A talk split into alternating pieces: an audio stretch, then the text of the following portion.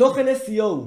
לחלק מהאנשים ובעלי אתרים זה נשמע כמו איזושהי קללה שאותו מקדם אתרים בא לי עכשיו ומלכלך לי את האתר עם מילות מפתח.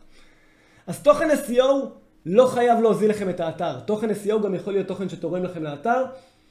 בסרטון הקרוב נדבר על מה זה תוכן SEO, איך כותבים את זה נכון. בואו נדבר על זה.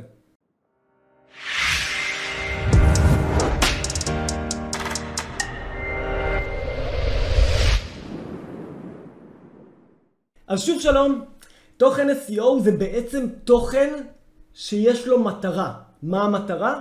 לקדם את האתר שלכם בגוגל בביטוי מסוים, במילה מסוימת. עכשיו, הבעיה עם תוכן SEO זה שמאז ומתמיד מקדמי אתרים הבינו שאם אני רוצה שגוגל תבין מה המילה החשובה ביותר בדף שאני מקדם, אני צריך לשלב או לשבץ את אותה מילה יותר פעמים עם ביטויים אחרים ומילים אחרות בדף. למה זה גרם? להספמה של הרשת. עם השנים נוצרו המון המון תכנים שהם בגדול תכנים פח, שלא ממש תורמים לגולשים ויש בהם המון המון מילות מפתח. אתם יכולים לראות לא מעט דוגמאות. הנה למשל פה אפילו דוגמה אחת קטנה, שימו לב לטקסט הנהדר הזה על צימרים, שברור שלא נכתב עבור בני אדם ונכתב עבור רובוטים של גוגל.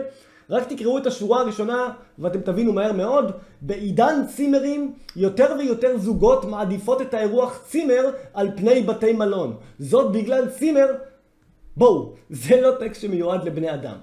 אז נכון, יש המון המון בדיחות על מקדמי אתרים וזה בסדר וזה מצחיק שאנחנו מחפשים תמיד את מילות המפתח, אבל מה שאתם רואים פה זה ממש לא הכוונה לכתיבה של תוכן SEO שמתקדם בגוגל. זה לא איזשהו גיבוב ורשימה של מילות מפתח ומילים נרדפות שחוזרות על עצמן. זה לא יקדם אתכם בגוגל. זה כנראה יבריח גולשים מהאתר שלכם וימקם אתכם באיזה עמוד שאף אחד לא מגיע אליו בתוצאות החיפוש של גוגל.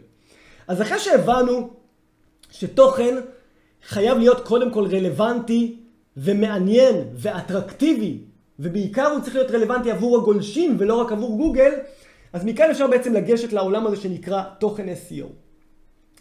אז כדי שמחר אתם תוכלו לכתוב תוכן SEO באתר שלכם ולקדם מילות מפתח חשובות, כמה דברים שאתם צריכים לעשות. א', לבחור נושאים מעניינים. וכשאני אומר נושאים מעניינים, אני מדבר על נושאים שמעניינים את קהל היעד שלכם. לא נושאים שמעניינים אתכם. אחרי שבחרתם נושא מעניין, כמובן שהכתיבה צריכה להיות קולחת, שוטפת, מעניינת, אטרקטיבית. כדאי לעצב את הטקסט, לחלק אותו לפסקאות, כותרות משנה, כל העולמות האלה שייתנו חוויית משתמש טובה וכיפית באותו דף. מבחינת מילות מפתח, וכאן מגיע האישו הבעייתי, אנחנו נוהגים להסתכל על שלושה מדדים עיקריים בכל מה שקשור לכתיבה של תוכן SEO. המדד הראשון שחשוב מבחינתכם להתייחס אליו זה כל מה שקשור לשיבוץ מילת המפתח. אם אני עכשיו כותב טקסט מסוים וחשוב לי שבטקסט הזה אני אופיע או אדורג או אקודם בביטוי לימודי גיטרה, אז אני רוצה שהביטוי לימודי גיטרה יופיע במקומות אסטרטגיים בדף. מה זה אומר? בכותרות הדף, בטייטל, כותרת המאמר, H1, כותרות בתוך הטקסט, H2 וכדומה, כותרות משנה. על גבי תמונות, תגיות אלט מה שנקרא, כדי לקדם גם את התמונות על המילות מפתח האלה. וכמובן באופן שוטף בטקסט. אז זה קודם כל ברמת השיבוץ. ברמת כמה ואיך לפזר את מילת המפתח, אז כאן קודם כל צריך להבין שגוגל כשהיא סורקת דף, היא סורקת אותו מלמעלה למטה. לכן מבחינתכם קודם כל אתם רוצים לשלב את מילת המפתח בחלק העליון של הדף, בכותרת, בשורה הראשונה, בפסקה הראשונה. מכאן והלאה, אני מבקש מכם לתת להיגיון שלכם להנחות אתכם, ולא למכונה הזאת שנקראת גוגל, או למקדם אתרים הזה שאומר לכם. תכתבו את התוכן באופן הגיוני, כיפי, שוטף. לא בצורה של איפה אני דוחף את מילת המפתח הזאת. כן תשבצו באופן הגיוני, אם אני כותב מאמר עכשיו על לימודי גיטרה, הגיוני שזה יופיע בפסקה הראשונה, הגיוני שזה יופיע בכותרות משנה, בתוך הטקסט איפשהו, הגיוני שזה יופיע אולי גם בפסקת סיום, עם איזה closure למאמר ומסכם, אז מה זה לימודי גיטרה או לא יודע מה. ברגע שאתם תלכו עם ההיגיון ולא עם הצורה הסיסטמטית המלאכותית הזאת של כל כמה מילים בוא נשבץ את מילת המפתח, כנראה שאתם הולכים לכיוון טוב יותר עם קידום האתר שלכם. וכאן אנחנו מגיעים לסוגיית, או לשאלת השאלות בעצם, כמה פעמים לשבץ את מילת המפתח? אז במשפט אחד, וחשוב שתבינו את זה טוב טוב, תשכחו מנוסחאות. יש כל מיני נוסחאות, 5% צפיפות מילות מפתח, 4, 7, לא יודע מה. תשכחו מזה. שוב, לכו עם ההיגיון, אוקיי? ראיתם מקודם את הטקסט על הצימרים, את המלון קיסר פרמייר אילת וכאלה. רע מאוד. אתם מבחינתכם רוצים לייצר תוכן שיש בו את מילת המפתח במקומות האסטרטגיים, איפה ששיבצנו, ובאופן שוטף בטקסט. ועוד טיפ אחד קטן. במקום לקחת את אותה מילת המפתח ולכתוב ולשבץ אותה כל כך הרבה פעמים, יש לא מעט ביטויים דומים, מילים נרדפות, שגוגל מצפה למצוא באותו דף, ותוכלו לשלב את אותם מילים במקום את אותה מילה כל פעם מחדש. מספיק שתלכו עכשיו, לצורך העניין, לגוגל, ותרשמו בגוגל באמת לימודי גיטרה, אז כבר אני מקבל פה כל מיני הצעות נחמדות, כמו שאתם זוכרים ממחקר המילים.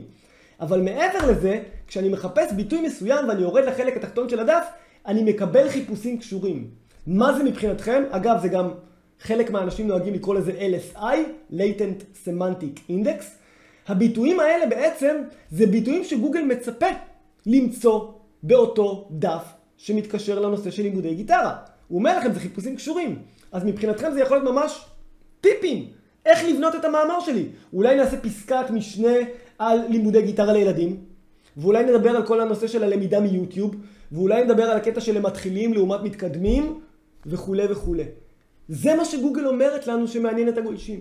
אז לסיכום, תוכן SEO לא חייב להיות תוכן שמוזיל את האתר שלכם. במקום זה, תוכן SEO זה תוכן מקצועי, שבא לתת ערך לגולשים, וכן, על הדרך מקדם מילות מפתח.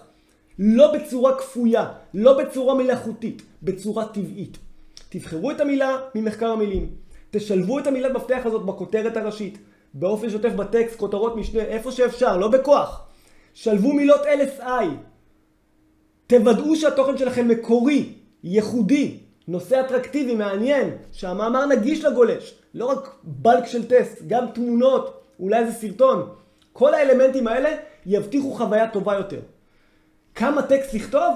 זה פחות משנה עכשיו, אבל שווה תמיד להסתכל על המתחרים שעולים בעמוד הראשון, ובינינו גם ללכת עם ההיגיון. אם אני בא לכתוב עכשיו מדריך מקיף, כל האקורדים שהם צריכים להכיר בגיטרה, אז מן הסתם התוכן הזה יהיה ארוך יותר. אבל אם אני בא לכתוב מאמר על אקורד ספציפי, כנראה שהמאמר הזה יהיה קצר יותר. אז גם לכו פה עם ההיגיון. זהו, מקווה שעזרתי לכם. אני מקווה שמעכשיו שתסתכלו על תוכן SEO תבינו שזה לא רק תוכן שבא לזבל לכם את האתר, אלא גם תוכן שאשכרה יכול לבוא ולתת ערך לגולשים, ועל הדרך גם לקדם את האתר שלכם בגוגל. שיהיה בהצלחה.